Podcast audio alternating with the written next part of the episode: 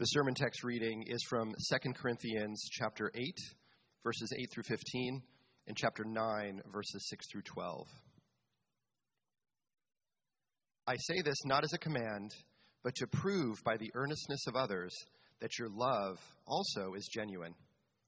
For you know the grace of our Lord Jesus Christ, that though he was rich, yet for your sake he became poor, so that you by his poverty might become rich.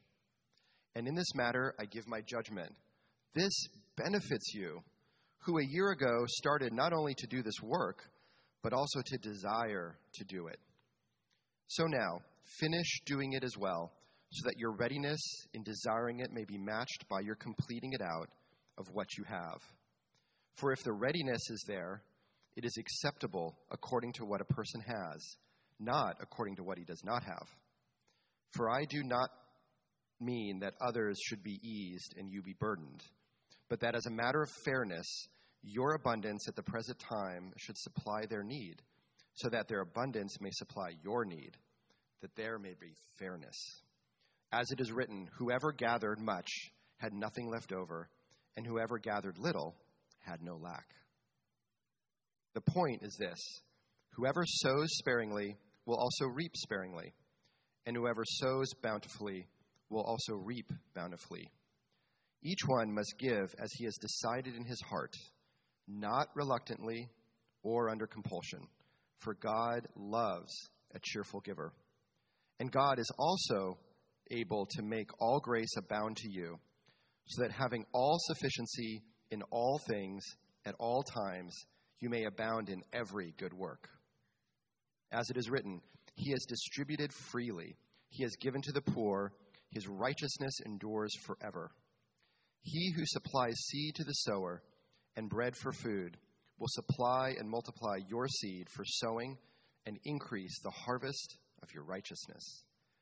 You will be enriched in every way to be generous in every way, which through us will produce thanksgiving to God.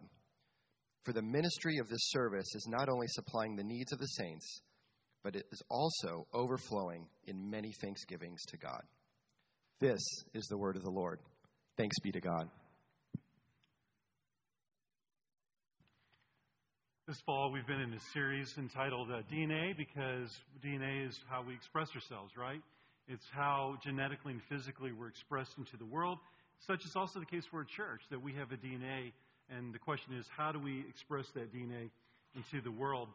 And we're coming to something that's pretty fundamental, I think, regarding our DNA here at City Church Eastside. It should be true not just for City Church, but also for the global church community, and that is generosity.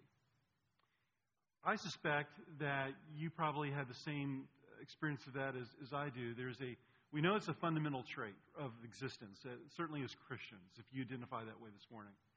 But you probably also feel this gap, don't you? I certainly do in my life.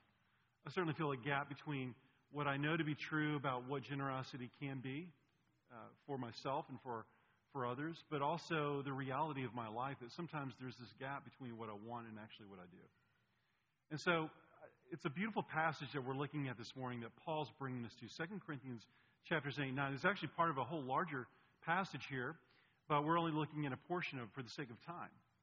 And so what I want to do is I want to talk to our church family about how do we close that gap of generosity if we feel like there is a gap in our lives. How do we do that? And there are three things that we're going to talk about this morning. One is you have to first acknowledge that there is a gap, and that's the problem.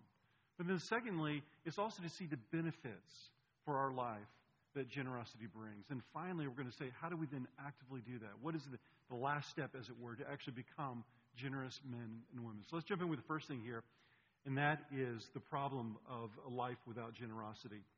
We've not been in Corinthians before, and so uh, this is the church of Corinth in near modern day Athens, Greece. And there, Paul was dealing with a people uh, that were relatively well off. They were Gentiles, and compared to their Jewish brethren in Jerusalem, they were actually fairly well off because in Jerusalem there's more poverty. Uh, there was a famine that was going on.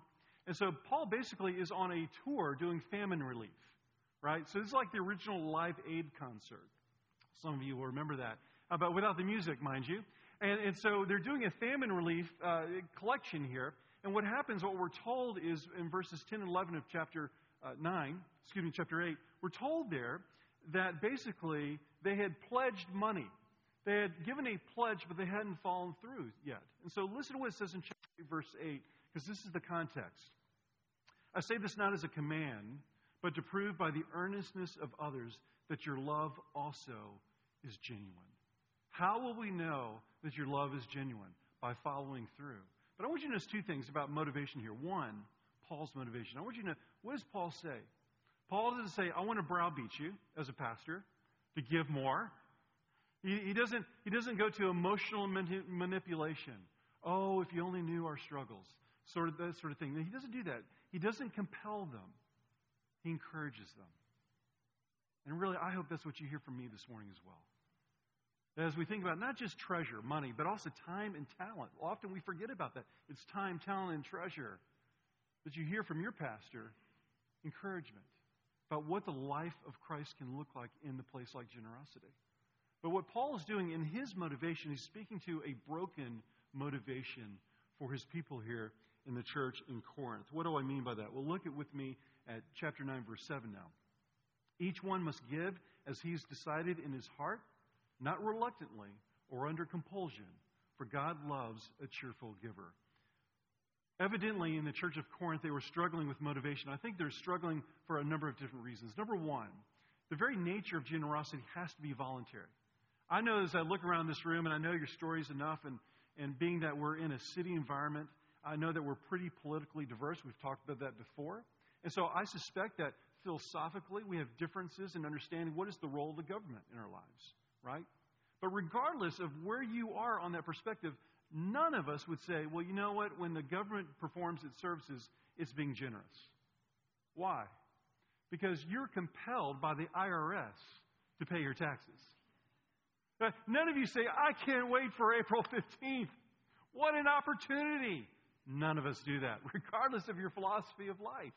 No, it's part of your contract, as it were, about being uh, some, you know, being under government. Is like, okay, I'm going to give, or you know, I have to give this certain amount, and those services will hopefully be used well. But what Paul's talking about is something completely voluntary. At the very heart of generosity, you must be compelled by a voluntary spirit. That's what I want you to hear first. You have to be compelled by a changed heart, in other words, by a desire. The tithe, it's interesting. You know, we talk about tithes and offerings, but sometimes we don't, uh, we, we use the same language, but actually that's Old Testament language. Because in the Old Testament, if you were a follower of God, in other words, if you were Jewish, you had to, it was a requirement. You had to give 10% to the temple. It was considered a tax, actually. And so you were required to give for the workings of the temple and the mission out of the temple, basically, you see. But when you get to the New Testament, that's not the language you actually see from Jesus or from Paul. Instead, you see something about giving out of generosity. Let me give you an example from the Gospel of Luke. There's a section in there, of course, there are many places in the Gospel, Gospels in general, where Paul, excuse me, Paul, Jesus is doing, it looks like combat warfare with the religious leaders, like the Pharisees, for instance. I mean, he's constantly going back and forth with them, and in some cases, he condemns them. This is one of the places. It's in Luke chapter 11. Listen to verse 42. But woe to you, Pharisees, for you tithe mint and rue and every herb and neglect justice and the love of God. These you ought to have done without neglecting the others. I want you to hear that. Jesus is radically condemning people who are rigorous with their tithe. Why? He tells us your heart's not in it. There's no love of God. And the justice here is a relational justice. in other words, you're, you're doing the right things on the outside, but your heart is corrupt. In fact, in, in verse 39, he uses the word greed. He says that's the problem. He says the opposite of generosity is greed. And so even when you're doing the quote unquote right thing for the wrong reason, it doesn't delight the heart of God. Man, I, I think that's so important for us. Uh, Tim Keller, who's a former pastor, Uh, he's written a number of books. He wrote a book called Counterfeit Gods where he talked a lot about money. He's also, in this passage, was really helpful for me just thinking through this. One of the things that he said, he said, if you give for any reason other than the right reason, generosity, you're not giving, you're investing. Here's what he meant by that. If you give out of a sense of guilt, And you say, Well, I haven't given to City Church in a long time. And after this sermon on generosity, I better do it. Well, guess what? You're doing it for yourself because you feel bad. And so you're trying to make up. That's what guilt does. Guilt forces us or, or compels us to see how can I make it up? I don't want to feel guilty. Who, who, would like to feel guilty? No one. And so, how do I get rid of guilt? Well, if I just give a little bit more. Or maybe if I give, you know, it'll be noticed around the office, you see.